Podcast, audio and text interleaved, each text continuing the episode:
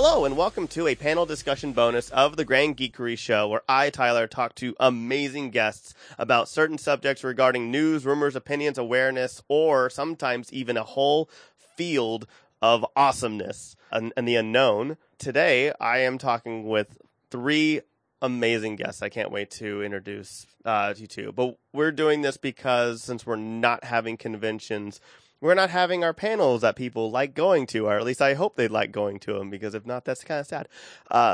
But this is a way for you to kind of enjoy and see what a panel is like for the Grand Geek Gathering right here in a podcast. Today, I am here with Gabriel, Sophia, and the Paranormal Pixie. And I'll start off, I'll go in that order as I see you guys in squares.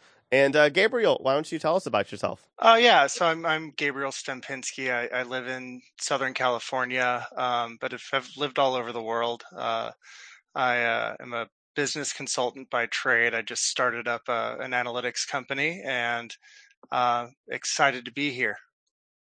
And what have you done with the paranormal world? So with the paranormal world, so that goes back quite a long way. So I got involved with the ghost hunting world in my early 20s. I had a friend that I'd met when I was living in Southern Virginia, who was really big into it, and she talked me into going on a ghost hunt with her. And I saw some really interesting stories, and we went out to this old supposedly haunted plantation. I witnessed, my first ghost hunt, more of an observer, and saw the whole team do everything. Now this was like almost 20 years ago now. So it was at the very, very beginning of the Ghost Hunters TV shows, and stuff like that. I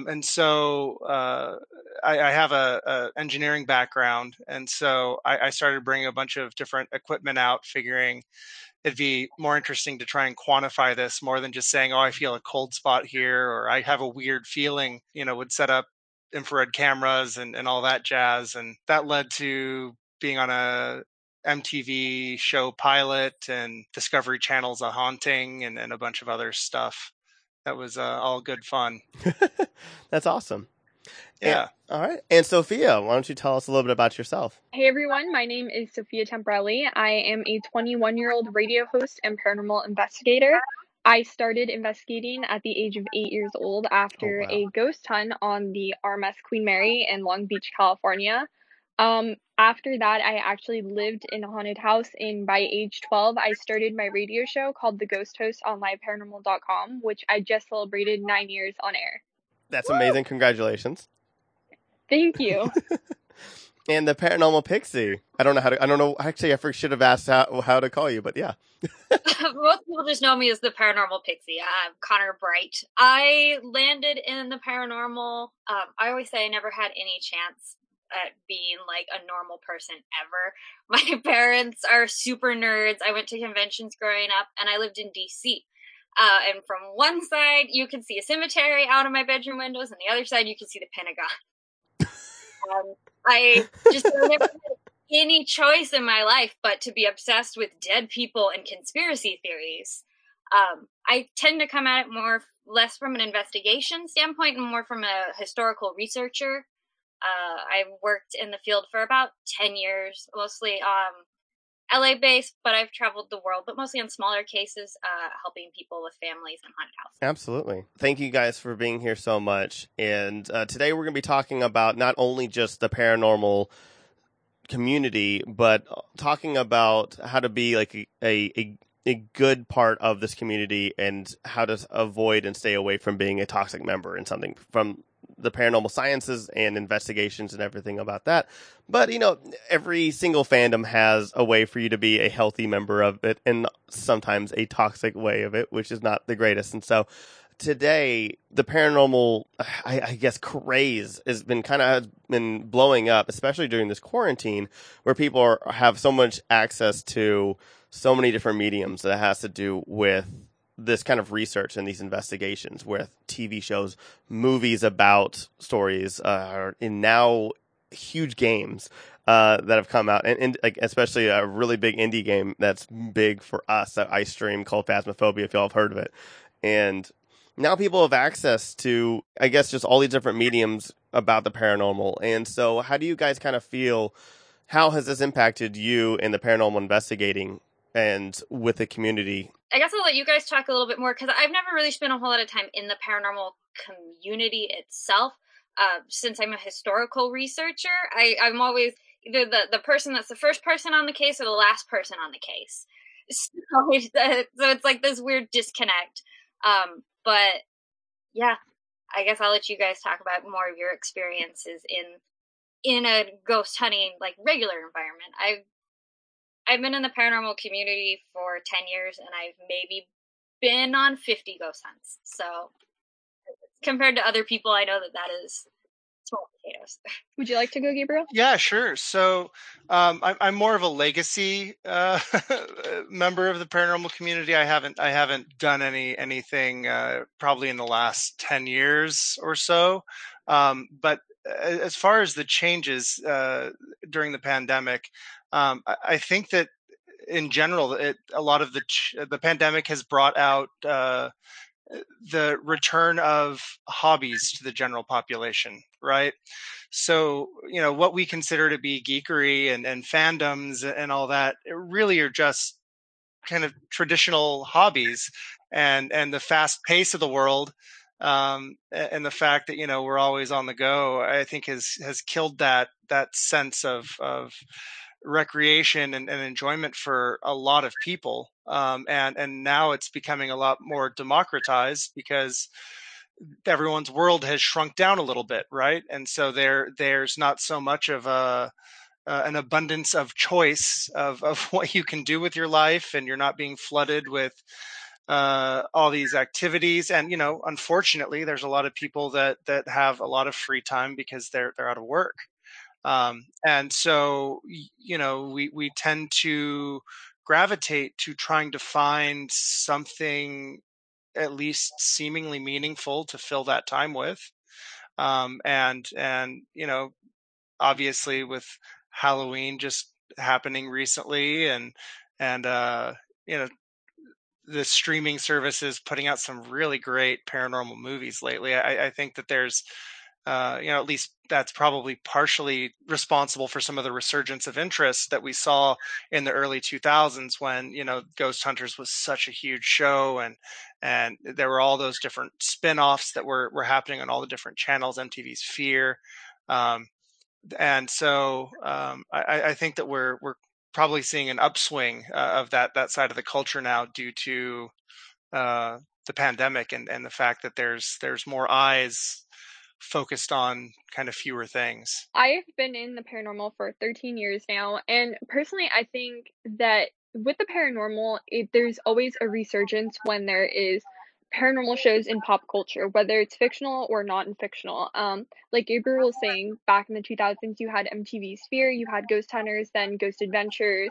Nowadays you have Destination Fear, where people are going to abandoned locations, and they're young people, so that's going to draw in people of a similar age and make them want to do the same thing. You have video games like Phasmophobia, you have TV shows like Legacies, previously The Originals, and The Vampire Diaries, Charmed. And although these shows are scripted, I think it makes people think, well, is there more to it? What are a lot of these characters based off of? In Teen Wolf you had the no gitsune, which is based off of Japanese folklore. So it makes you think, where does this come from, and is there more to it? So I think when you have pop culture, and especially in a pandemic, you have real things like YouTubers going out and investigating in these fake things, and it makes people want to try it. If you're living somewhere like Iowa, you have more access to abandoned locations, where in an abandoned location, no one else should be around you, so you're safely socially distanced. And so it brings people's curiosity up because they have time to sit and think. But I think that when you go into these situations, you can also be uninformed, because although it does look fun and cool to go into abandoned locations, a lot of times they are abandoned for a reason, whether it's health or physical reasons.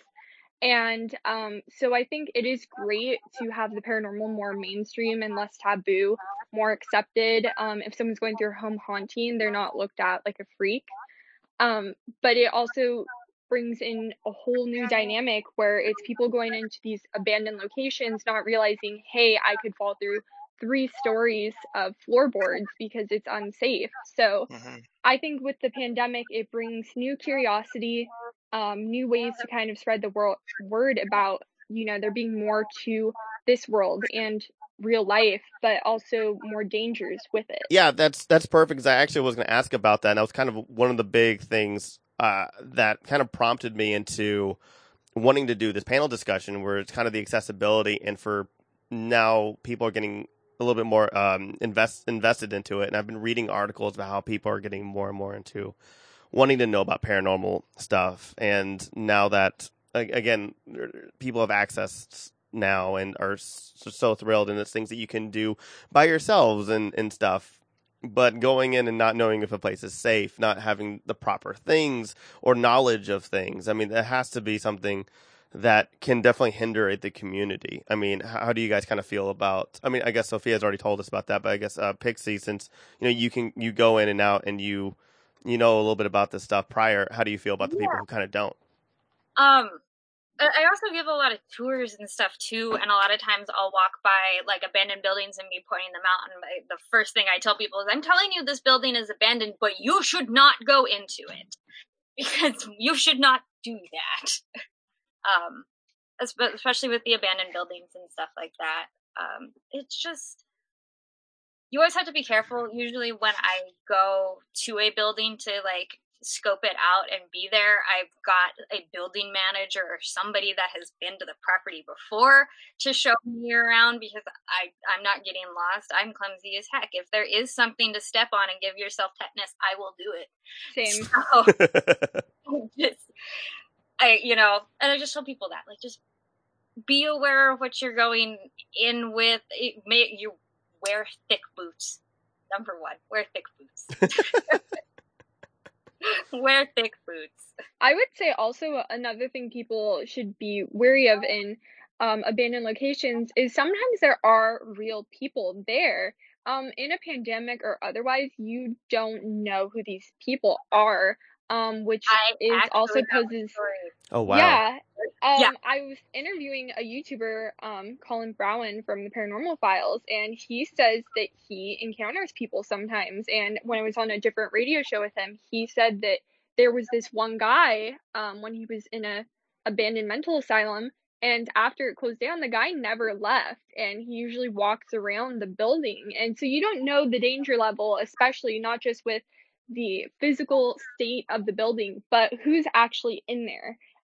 So I think that is a large risk sometimes too. Yeah. Oh yeah, sure. And again, if you're doing these investigations from, a scientific standpoint, you've got to control variables, right? So you've got to make sure that you understand all the entrances and exits to the building. You've got to make sure you understand what the ventilation's like, where points of air coming in or out would be. So it's incredibly hard to do that. There's a lot more variables in a place that's maybe in disrepair. Absolutely. Right? If you're trying to detect sound and there's, an old creaky building that hasn't been maintained and it's really drafty, you're going to get a lot of variables and you're not going to be able to get the best data. Or data that you can necessarily not attribute, data points that you can't attribute to a whole bunch of things that aren't paranormal. Yeah. So it's going to abandoned places is all fun and good for the spook factor, but if you're trying to do it from a more analytical standpoint, they're actually some of the worst places you can investigate, in my opinion. Do you think that there's kind of like this bridge that goes across with people who I guess they're just like, they're just so excited to kind of get into it and becoming who are still just a community as opposed to being investigators? Like I know a lot of things, like if you can baker, but I think something like this where there's more of a science, there's a lot kind of going with it. Is there something that, what do you think is kind of the more, I guess, deciding factor if you're a fan or you're part of the community as opposed to part of the science of it? There's a lot of gatekeeping, right? There's a lot of gatekeeping. There's a lot of people out there that see kind of like the thrill tourists, the people that go and just want to have like a spooky good time. and really dismissive towards them, or dismissive towards like the psychic sensitive folks. So, you know, you really have this dichotomy of people who are seekers, that they're trying to like solve a mystery, and do, you know, a lot of historical research and do a lot of maybe scientific analysis. And then you have the people that are more looking at this from like an emotional standpoint or from a spiritual standpoint. And, you know, you really end up with like two camps, right? I've certainly always been, more interested in the analytical side, where, you know, if there is something, mysterious out there, I'd really like to find evidence of it, right? That would be really fun and interesting. But, you know, I also think there's a place for the people that are maybe looking for a spiritual experience, or people that are just looking for some like spooky fun. You know, and I think that it's kind of a shitty thing to do to, you know, cast dispersions on really any side of that. I would say, you know, I don't personally, any interest in the paranormal is always good, because I think it takes some fear away from ghosts. You know, I lived in a haunted house and it was not a good experience for me. It was very traumatic, but not every ghost is bad. And I think that's very important for people to know. Just experiencing it is always a good thing to just kind of understand the other aspects to life. What comes along with that is you also should recognize the dangers, that not every ghost is good either. And when you're investigating, you can bring something home with you. You can get an attachment. And I think a lot of times when people investigate, they don't really understand that, because you see movies like Casper the Ghost, but then you see Annabelle, and those are two very drastic things. There is ghosts in the middle, then, you know, they can be at either end. So I think that anyone should be welcome into the field, because it's a great learning experience and can help people understand life and life after we pass on. But also that there should be more information out there about a lot of the things that people don't understand that comes along with ghost hunting as well. Yeah, absolutely. I'll just add, and a lot of people, I feel like, especially people that are just getting into it, people that are watching Ghost Adventures and stuff like that, people go to a place expecting action. You know, they're like, I'm going to go to this place and I'm going to see a ghost. 99.9% of ghost hunting is sitting there in a room by yourself, talking to the air, hoping something answers you. Yeah, hours Absolutely. And hours of boredom. Hours and hours. So be prepared to sit there for hours and hours and hours and not get anything. And evidence review afterwards, too, takes Absolutely. Just as long. So Absolutely. Yeah, be ready to review the evidence, because you might not have gotten something that day, but you sure, or like something that you heard, but you sure as hell heard something. Like your audio heard something, or something else heard something. Yeah, that's always. And then, you know, that's also the preparation, right? To that point, because again, if your audio heard something, how do you know that wasn't somebody 2 rooms away talking? Right. Mm-hmm. So you really, it's almost like a crime investigation. You want to remove as much kind of contamination and variables from the scene as possible. You know, if you're recording audio, you need to understand exactly who's in the building, where they're at all times, you know, because someone could be downstairs and there could be a vent duct, and their conversation could come through sounding like whispers from downstairs. Right. And so eliminating those variables as much as humanly possible is really important if you're actually trying to do this in an analytical fashion. A good, easy way to do it, if you're ghost hunting on a team, especially now because it's all on our phones, every person on your team should have their own voice recorder going. I've been doing a lot not investigating, but I was doing a lot of research before doing this, and looking at what a lot of these TV hosts and other famous paranormal investigators have talked about. And Aaron from Ghost Adventures would talk about, and this is what's leading me to my next question, was talking about how it's gotten to a point where people know where they're going, and knowing, you know, what investigation is going to happen, and people hang out after, outside of it and stuff like that. And I imagine that could be happening to a lot of investigations of people who hear that somebody's doing something. When communicating with the fans or paranormal enthusiasts who do not investigate, what's the best way for them to not interfere with investigations, evidence, or even just the validity of the findings? have what you find reviewed, not by your friends, not by somebody else. Reach out to, I don't want to say like a professional, because I kind of hate calling myself that, because I think it's weird to be a ghost professional, but find somebody to show your footage. If you are going to an investigation, show that to somebody to have them validate it before you post something online. And you're like, I guess this is more for people that are doing investigations, more so than like not infringing on other people's investigations, but it goes into the same line. Just kind of be polite. Don't go and hassle Zach Bagans. Like, you know, if you need to set out a schedule for a location because it's so popular, do it. Linda Vista Community Hospital out here was one of those big places where people love to go and ghost hunt. And yeah, they just started, finally, they just started creating a system.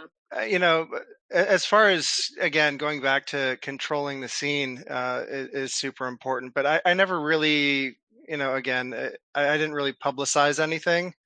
We usually would only publish results after everything was finished. Yeah. And it was, you know, back in the early 2000s, so there wasn't a lot of, you know, social media, Twitter, that sort of thing to stalk people on. So, you know, back in the good old MySpace days. I think asking questions is a great way to be a positive member of the community, and asking questions with an open mind, again, because there's a lot of people that go about this in different ways. You know, we talked about kind of the dichotomy between the analysts and the spiritual seekers.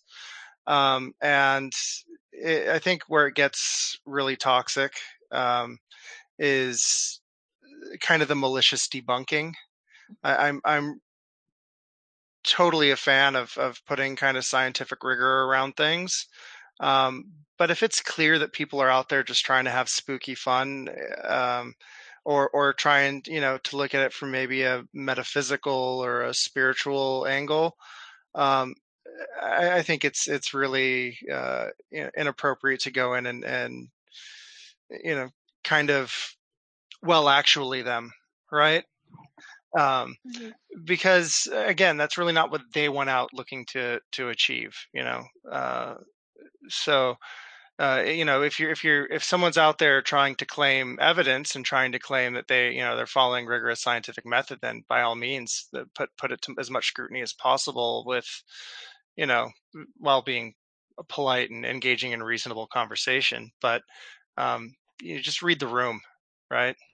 Yeah, absolutely. Yeah, I would agree. That I think a lot of times in the paranormal field, when it comes to evidence, there's a lot of trust involved, because when someone's reviewing something with the internet, there are so many ways to fake things that you really have to have trust in the evidence. And I think a lot of times when you don't know someone or haven't had that trust built, you question it a lot more than if you already have kind of a bond established with someone. And I think a lot of times that can lead to people automatically disbelieving someone or telling them they're wrong. For instance, if someone lives in a haunted house, they may not be in the paranormal field, so they don't have a bond with any paranormal investigator. Now, their case could be something as simple as you've seen on the early Ghost Hunters, where they would check the doors. Maybe it's just creaky in an old house or a leaky faucet. So some things are debunkable, but I think a lot of times when people live in a haunted house like that, there is a fear involved, because there is unknowns and just not knowing what to do. And even if it is something as simple as their house is old and it's not actually haunted, a lot of times people just tell them they're wrong or just try to critique them. And I think a lot of times that doesn't make it easier on the homeowner, even if it is something as simple as a leaky faucet that is turning itself on because it's not screwed on tightly, that it just makes it harder for people. And so I think a lot of times people just need to listen and try and see other people's point of view instead of just shutting them down immediately, because there are solutions and ways to help without just shutting people down. Yeah, actually, if I can hop in here, I have a great cautionary tale around that. back in, it was probably like 2003, a local news channel in Southern Virginia had reached out during the Halloween season. They wanted to have, they wanted to televise a ghost hunt on the local news. And so we went out and to this lady that sweared her old plantation house was super, super haunted. And so we got a team, we went out there, and I, got all the equipment out, and they did the whole interview with her about the backstory and the history. And then they went and filmed us doing the walkthrough. And, I went up and through the house and I measured all the temperatures everywhere. And, she was talking about big temperature variations in one certain room and how with all the windows closed, there'd still be a breeze in that room. And then she went and talked about how there was really that she had like a really bad smell in this one room one time. And so long story short, they televised like the kind of the forensic side of the investigation. And we found out in the attic, there was a big ventilation window that was like wide open. And there was an HVAC duct that had a huge gap in it, a huge hole in it right next to that. And it led right into the room. She said had a cold breeze in it. And so it was just cold air coming in through the attic. And then the room that she said had a nasty smell, when we looked in the crawl space underneath, there was this big giant skeleton that was like maybe a dead raccoon or something. So there was just something decomposing under her hardwood floors, and it made her room stink. And so when we basically at the end of the story, we came to the conclusion that like, look, the house, we're not, everything that she's saying, like it's because of these things. It really hurt this lady's feelings, right? To basically be called out on the news and said that like, oh, you dummy, you jumped to some paranormal conclusion when it was really totally explainable if you just look around a little bit. Not that we said that, right? But that's how she felt, right? That's how she took it. And so that was a big lesson for me, for like 22-year-old me, and like maybe how to be a little more tactful about this, right? Because there's a lot of people that are thoroughly convinced, and you can't tell them otherwise, that their house is haunted, even when you show them, really clear and very plausible explanations for the things they say that they're experiencing.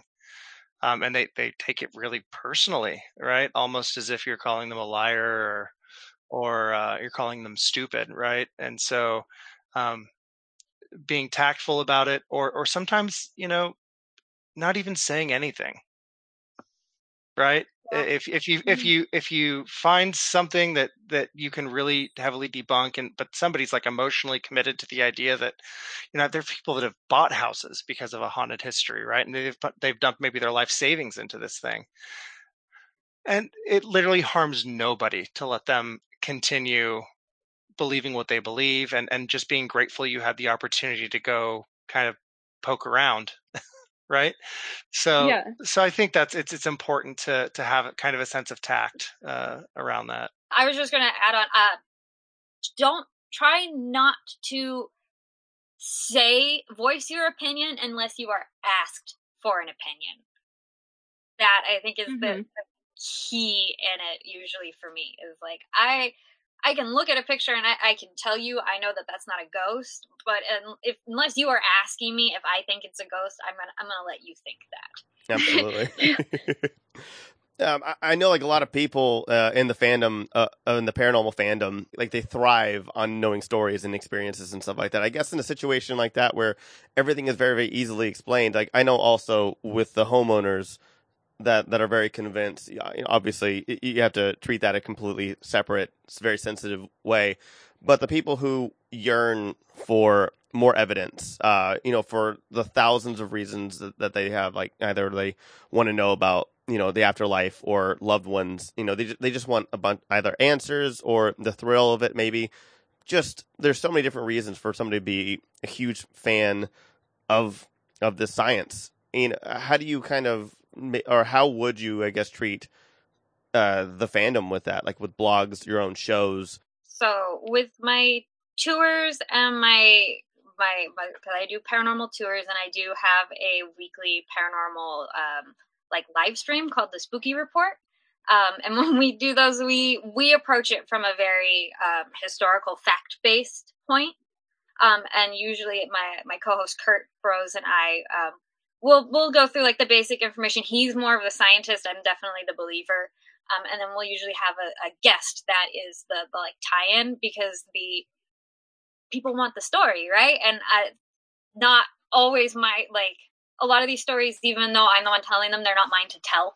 So it's nice to bring people in who have their own stories to tell. For me, I do an interview type show every Saturday. And I think, well, I have a variety of guests. I've had demonologists on, paranormal investigators, psychics, just people from all types of fields in the paranormal. I've had cryptozoologists. So my show is really just to interview these people who have extensive backgrounds in the field, or if they're a psychic. A lot of times we have guests who are psychic, and we take callers, and it really gets the word out there about these psychics and just kind of helps people figure out who is best for them, because not every psychic is best for everyone. So I think with shows like mine, it's just good if you have a specific field of the paranormal you're in to just kind of listen to these people who've been doing it for years and just get information. I hope that answered your question. Yeah, absolutely.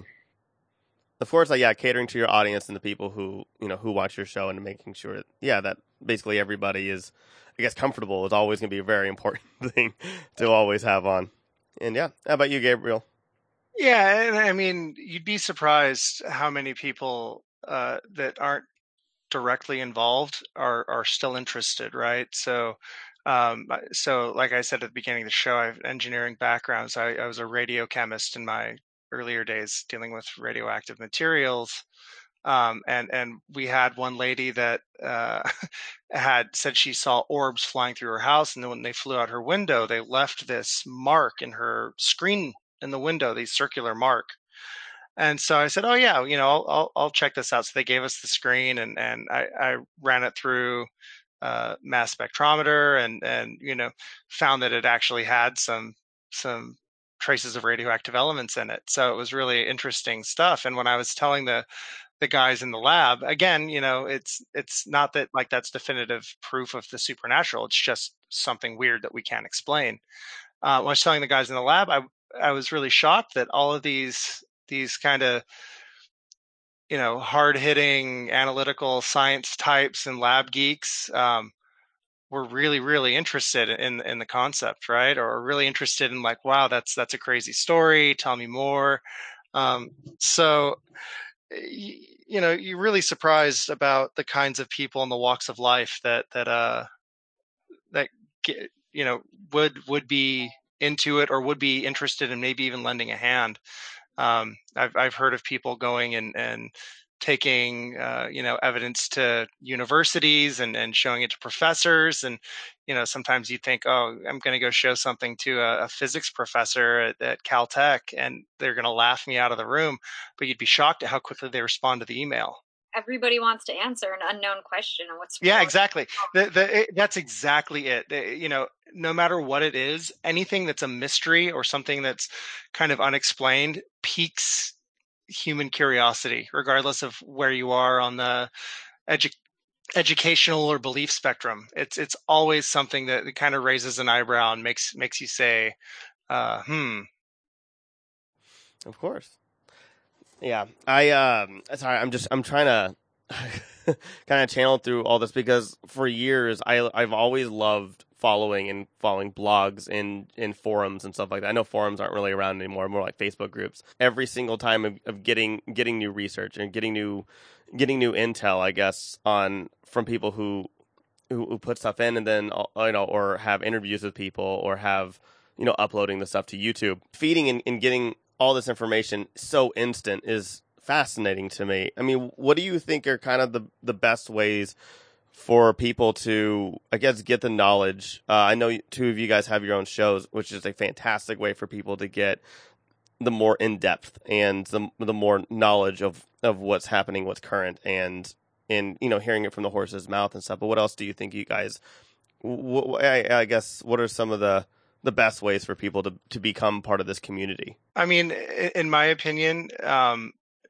it's really easy to find people interested in this. You know, you in pretty much in any metropolitan area, you can find some group or groups. So that's really a piece of cake. But at the end of the day, you really don't need much, right? Even if it's just you and a buddy, do a little bit of research in places and methods, and be safe, and kind of write a plan out of what you're hoping to find, what evidence you'd like to gather, or things like that. If you're going on private property, maybe call and ask permission first, so you don't end up getting, some old farmer shooting you on accident. There's no shortage of stories out there about people that do urban exploring or go trespassing and end up getting shot or arrested. So yeah, and always let somebody know where you are. That's yeah. And let somebody exactly. So it's really easy to get into. It's not something that you need a whole bunch of experience or training. You can be an autodidact and really train yourself. And it's really easy to find groups. And if it's something you're interested in or something that you think might be fun, I highly encourage it. It's a great social distancing activity, right? During the pandemic, to go find some place and camp out for 3 or 4 hours and record and take pictures. And, as long as you've got permission, maybe a cemetery or something like that would be great. Absolutely. Maybe I'll have Yeah, I mean, I agree. When I started out, I went on a ghost tour on the Queen Mary. I think for people interested, ghost tours or ghost hunts in your area is a good way to just kind of test the water and just kind of see what it's like on it. I know that's not really how people investigate it, but it kind of shows you in a more fast-paced way what investigating's like. Look for someone in the field who is on a team, or someone who's no one's really an expert in the field, but someone who's been doing it a while, so you can kind of reach out, find information from someone who just has a lot of experience. Do research online, see what you like about the field. I know kind of starting in, probably home hauntings aren't really the way to go, because you do have people's feelings attached to it. And there are people with actual home hauntings that need help. So just starting off like that, I don't think really is the way to go, but kind of see what you like about the field. Is it historical buildings? Is it abandoned buildings? Do you eventually want to work your way up to doing home hauntings? What is it about the field you like? Is it the research aspect? Is it answering a question you have about life? Just kind of start that way. Yeah, I mean, ghost tours, you should definitely come on more ghost tours. That's what I do. When you're able to go on ghost tours again, look me up. But I always tell people, like, in addition to do your research, have a list of questions that you want to ask the spirits, the ghosts, whatever's there. Have a general idea of something that you are looking for them to answer. Make them simple questions, yes or no questions. Like one of my favorite check-ins that I've ever learned was asking what year it is, or asking who's president. These weird tips and tricks that I think most people don't, you don't learn until you're in the field with a lot of these things, and so getting out in the field is definitely the priority. But having an idea of what you want to ask the room, the space, the spirits there is a good way to go into it, I think. And it's time for the last question of the night. Thank you guys so much for being here. And the last question tonight is going to be, what is your favorite experience that you've had with the fandom? So like maybe like a single moment on your show, or maybe like emails, a comment, or anything like that. Or, with Gabe, maybe with somebody that you've told about the research or some of your stories about. But what is your favorite moment with like a fan? I'll kick this off. My favorite moment was actually kind of the hokiest moment. So I was on the pilot episode of what would eventually become MTV's Fear, and they basically took a bunch of kids from the College of William and Mary in Southern Virginia, and we went out to this old mortuary that had been around for like 200 something years with like real bodies in the embalming room and stuff like that. And so we, you know, basically the gist of it was, here's a bunch of college kids. They're going to go on a ghost hunt in a haunted place with real ghost hunters. Oh, I thought you meant like real kids. I was like really scared for a second. I was like, no, cool. College students, right? But like, I'm sorry, I'm 40 years old. So no, like, you're totally cool. Yeah. So anyone without gray hairs like feels like a kid to me now. So, I know it's like I've officially crossed over. I'm like halfway. I'm halfway to a ghost myself. So anyway, as soon as we get there, the producer calls me aside and says, okay, now I need you to set a bunch of stuff up to make it scary.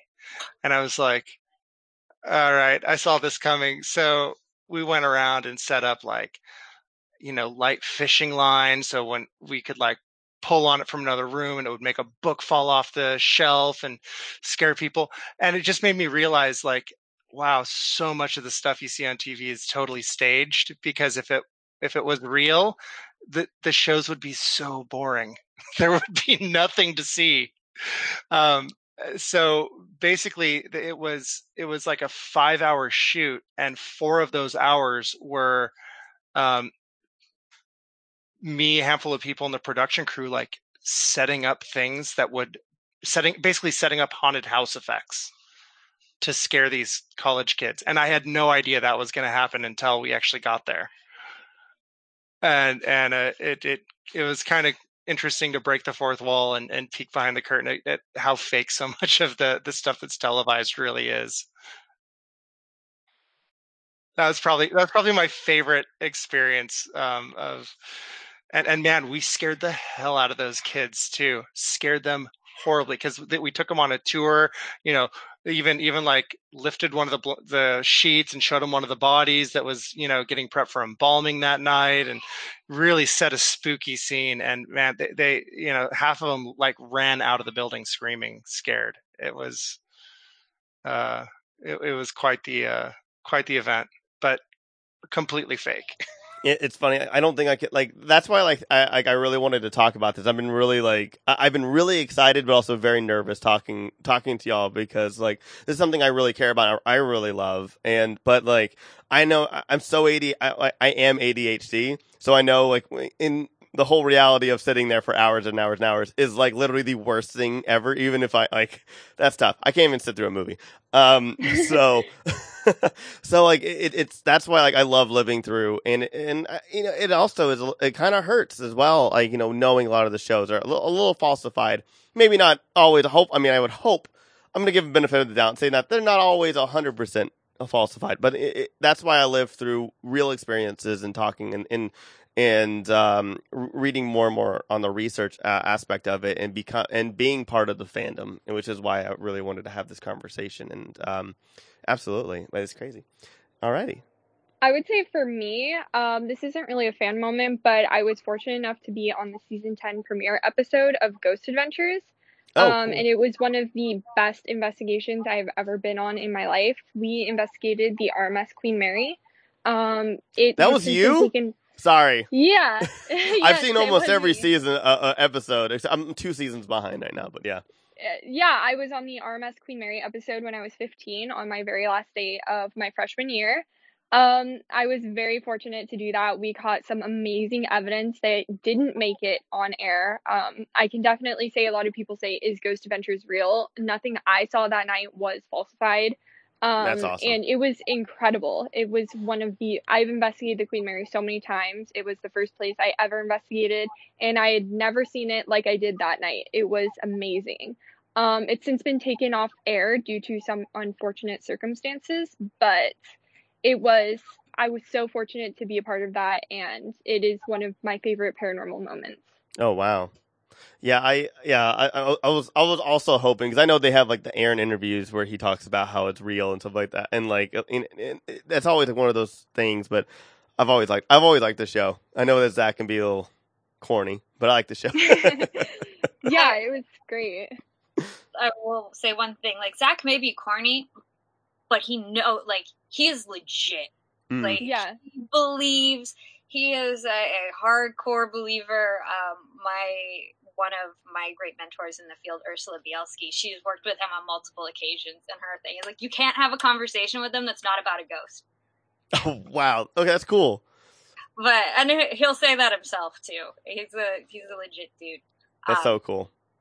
My favorite paranormal fandom moment, I was giving a bus tour. I used to give a bus tour back in the day when people could be on buses together of Los Angeles, and one of the stops is the Cecil Hotel. Yeah. Which for those that don't know, in 2012, a young girl, Elizabeth Lamb, she was found dead in the water tank at this hotel. But it also has this really, really dark history. There's been over 100 suicides at this place, and it's got all of these crazy stories. The Night Stalker operated out of there, Richard Ramirez. And while I am driving and I'm giving a tour to a bus full of cheerleaders, which I never thought that I would be doing that, but here I was. And as we pull up and I start talking about the Cecil Hotel, one of the girls just bursts into tears. And I'm like, what happened? What's going on? And I stop talking, and she just turns to look at her mom. And it's like, I told you our room was haunted. I told you. And I have never felt so bad. But it also was just the mom was mortified too, because she was like, I had told my daughter to suck it up. I didn't believe that she was dealing with this. And now you're telling me. And so it kind of started the mother and daughter off on kind of exploring her own psychic abilities, and was a really good lesson that when I pull up to hotels, I should ask if anybody's staying there before I start. That's crazy. My favorite story. I knew it was haunted. She was so upset. That's awesome. Thank you guys so much for being here. This is eye-opening, and also it's been a lot of fun, and just I'm low-key geeking out right now. So, but anyways, thank you all so much for being here, and it is now time for you guys to plug your shows and everything, where they can find you, how often. Tell us all the stuff, and I'll start with Sophia, since your block is first now on my screen. Okay, my show is called The Ghost Host on LiveParanormal.com. It's every Saturday from 12 to 1 p.m. Pacific Standard Time, 3 to 4 p.m. Eastern Standard Time. You can also find some of the shows archived on Blog Talk Radio, YouTube.com. We film some of them and post them there. You can follow me on Twitter at Sophia Temparelli, Instagram at Sophia Temparelli, and also at The Ghost Host Show on Twitter. Perfect, thank you. And Paranormal Pixie? Well, I am the Paranormal Pixie at Paranormal Pixie on Instagram. I've got a Facebook page for the Paranormal Pixie. I have my own website, theparanormalpixie.com. I post there sporadically, but they're always going to be long, deep dives into something. Most recently, I did a Flat Earth one that I'm really proud of, or a Hollow Earth I'm really proud of. It started on Flat Earth and decided to go to Hollow Earth, but... you can also find me every Thursday at 7 p.m. Pacific time on the Nerdbot Facebook page with my paranormal show, The Spooky Report. Awesome. And we love Nerdbot, so yay. All right, and Gabe. I don't really have a lot to plug, since I haven't really been involved in the scene for, 15 years almost. But I do want to give a shout out to the Center for Paranormal Research and Investigation, which is the group I used to belong to. They're a bunch of great people, and for the most part take a really open scientific view on investigations, and they do some really interesting they get access to a lot of really interesting places, so feel free to look them up. They've done some really cool investigations over the last 20 years. Absolutely. Again, thank you all so much for being here. All the links and all the information will be in the article, as always, on our website. And go and check them out and watch their shows and all the stuff. Thank you guys again for being here. And thank you, listeners, for listening in. You can check out all of our shows and offerings on thegrandgeekgathering.com. We have our articles, our videos, and so much more there as well. I stream on Twitch, and we also have our YouTube channel. And all the other stuff. Please follow us on Facebook, Instagram, Twitter, and join our Discord as well. And our music has been provided by Carlisle Laurent. Have a wonderful week. Wear a mask and GGG.